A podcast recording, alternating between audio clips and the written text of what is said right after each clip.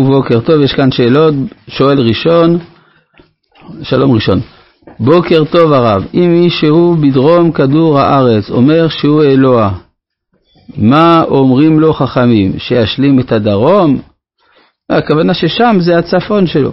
האם הכיוונים יחסיים זה רק עניין של סימטריה הפוכה, או שמא יש דבר נוסף, כלומר כיוונים מוחלטים?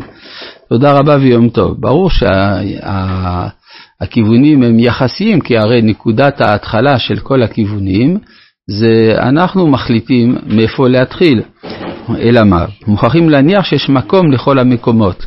ולכן הקדוש ברוך הוא נקרא מקומו של עולם, כי הוא המקום האובייקטיבי של המציאות. מאיר יהונתן, שלום וברכה ובוקר טוב, הערה בעניין הגמטריה. נאמר בשיעור כי שם אהיה במילוי אלפין מגיע למספר 151, בעוד שצורת המילוי ההין היא זו ששווה למספר זה, חזק וברור. נכון, לא במילוי יודין, אלא ב, ולא באלפין, אלא במילוי ההין, נכון. אם כותבים א', ה', י', ה', במילוי ההין יוצא 151, אכן כן. ובכן, אנחנו ממשיכים בפרק ב' של ספר אה, במדבר, פרשת במדבר, פסוק ל"א: כל הפקודים למחנה דן, מאת אלף ושבעה וחמישים אלף ושש מאות. לאחרונה יישאו לדגליהם. אם אנחנו מתייחסים לאלפים בלבד שבמחנה דן, יוצא לנו 157 אלפים כגמטריה של זקן, זקן או זקן, או מה שכתוב בפרשת וזאת הברכה, דן גור אריה יזנק מן הבשן. כן, יזנק מן הבשן, אז זנק גם כן 157, שזה מורה על אה, התכונה של, ה, של ההתקוממות הספונטנית של שבט דן, הרי חושים בן דן הוא זה שידוע בתור מי שבלי לשאול אף אחד הצליח להביא בהתקוממותו לקבורתו המכובדת של יעקב אבינו. כמו כן גם בתור לאחרונה יישאו, אז הוא בבחינת זקן, הוא האחרון. אלה פקודי בני ישראל לבית אבותם. מה? לאחרונה, מה, דיברנו על זה שהצפון זה הדבר הצפון, שהוא מתגלה רק בסוף. הרי הסוד מתגלה מתי? בסוף מתגלה הסוד, כן, בהגדרה. אלה פקודי בני ישראל לבית אבותם, כל פקודי המחנות לצבאותם, שש מאות אלף ושלושת אלפים וחמש מאות וחמישים. המהר"ל מפראג בספר גבורות השם מעריך להסביר מדוע אי אפשר היה שישראל ייוולדו כאומה, יצאו ממצרים, לפני שהם היו שישים ריבו. מסביר שהמספר שישים הוא המספר השלם, שמראה על כל הכיוונים.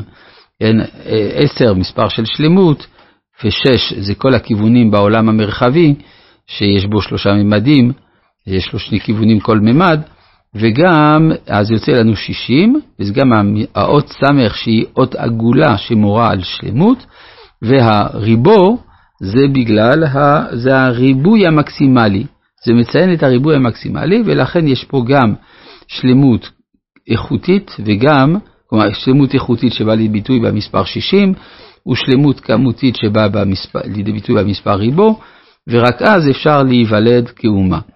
כמו כן גם יש לנו הלכה, הרואה שישים ריבו מישראל מברך ברכת ברוך חכם הרזים. אה, זאת אומרת, זו ברכה שהיא מיוחדת כאשר רואים את כל הפרצופים האפשריים של האומה, וזה מינימום של שישים ריבו. הלכה, שזה נאמר בארץ ישראל בלבד, כי איך אומרת הגמרא, אין אוכלוסה בבבל, כלומר אין כלל, המושג של כלל שייך דווקא לארץ ישראל, 600 אלף. לכן כותב הרב קוק שאנחנו מובטחים, כך בפירושו לסידור עולת ראייה, בברכת חכם ארזים, שאנחנו מובטחים שכאשר נגיע למספר הזה בארץ ישראל, דברים גדולים יקרו, ואכן זה מה שקרה. במלחמת אה, השחרור היו 60 ריבו נפשות מישראל, ושש מאות אלף זכרים מבין עשרים שנה ומעלה, היה במלחמת ששת הימים. אז כך שהמספר הזה הוא משמעותי.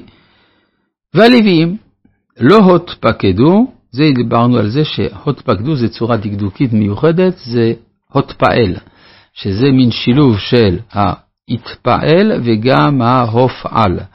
כי הרי הספירה נעשית גם על ידי האדם עצמו, הוא מתפקד, מצד שני פוקדים אותו, אז הוא הופעל. לכן הותפקדו זה הולך ב... זה כמין חיבור של הופעל והתפעל.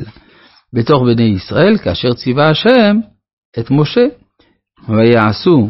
אגב, לציין, הביטוי הזה כאשר ציווה השם את משה, הוא ביטוי שבדרך כלל נאמר ביחס לענייני השראת השכינה במשכן. פרשת פקודי מלאה בכאשר ציווה השם את משה, יוצא שמניינם של בני ישראל זאת השלמה של השראת השכינה. ויעשו בני ישראל ככל אשר ציווה השם את משה, כן, חנו לדגליהם וכן נשאו, איש למשפחותיו על בית אבותיו. מעניין, למשפחותיו לבית אבותיו, מזה אנחנו לומדים שהייחוס נקבע על ידי האב ולא על ידי האם. השייכות לאומה זה על ידי האם. אדם שאימו מישראל הוא ישראל. אבל כדי לדעת מאיזה שבט הוא, אם הוא כהן או לוי או ישראל, או ספרדי או אשכנזי או תימני או אתיופי, זה נקבע על פי האב ולא על ידי האם. מה ההבדל? בעוד שאצל האומות הייחוס הולך אחרי האם. מסביר הרב קוק בספר אמ, עץ הדר על האתרוגים. שם הוא מסביר שאצל האומות ההלכות נקבעות על פי הטבע, ובישראל על פי הקדושה. והרי זה שהאדם מתייחס אחרי אמו, זה מובן מאליו, כי הרי רואים מבחינה ביולוגית מאיזה רחם יצא האדם, ולכן על פי הטבע נקבע מי אמו, וככה ההלכות של אומות העולם על פי הטבע. לעומת זה, זה שאדם הוא בנו של אביו, זה על פי חזקה. החזקה זה מושג לימודי, מופשט, על פי השכל. החזקה. ולכן עניינים של קדושה נקבעים על פי האב, ועניינים של טבע, כגון שייכות לאומית, אצלנו על פי האם.